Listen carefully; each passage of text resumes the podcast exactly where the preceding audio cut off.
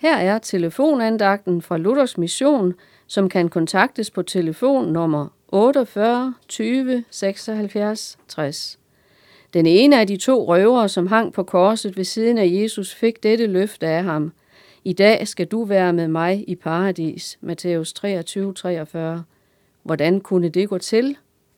En forbryder, som havde forbrudt sig så groft, at han skulle straffes med døden. Hvordan kunne Jesus dog lukke en som ham ind i paradis? Jo, røveren erkendte, at han havde syndet og fik sin straf med rette. Han erkendte, at Jesus var Gud, som intet ondt havde gjort. Han bad i sin nød Jesus om hjælp. Og så fik han lov at komme med ind i det genvundne paradis, som Jesus netop havde åbnet døren ind til ved sin død. I Esajas 61:10 står der: Jeg fryder mig over Herren, min sjæl jubler over min Gud, for han har klædt mig i frelsens klæder og hyldet mig i retfærdighedens kappe. Sådan gik det til, at røveren kom ind i paradis.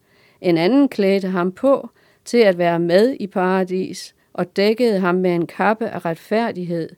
Sådan går det også til, at jeg og du som lytter kommer ind i paradis. Hvad enten vi er retfærdige eller lovløse i menneskers øjne, har vi brug for at blive klædt og hyldet i det fuldkomne, som Jesus gjorde i sit liv og ved sin død. Det må da få vores sjæl til at juble over vores Gud. Hvad venter os så i paradis?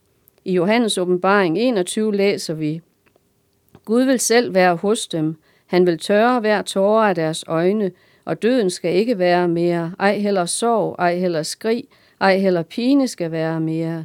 I Esajas kapitel 65 står der: Der er ikke længere børn, der dør som spæde, eller gamle, der ikke lever deres tid til ende. De slider ikke forgæves, de føder ikke børn til den bratte død. Ulven og lammet græsser sammen, og der findes hverken ondskab eller ødelæggelse, siger Herren.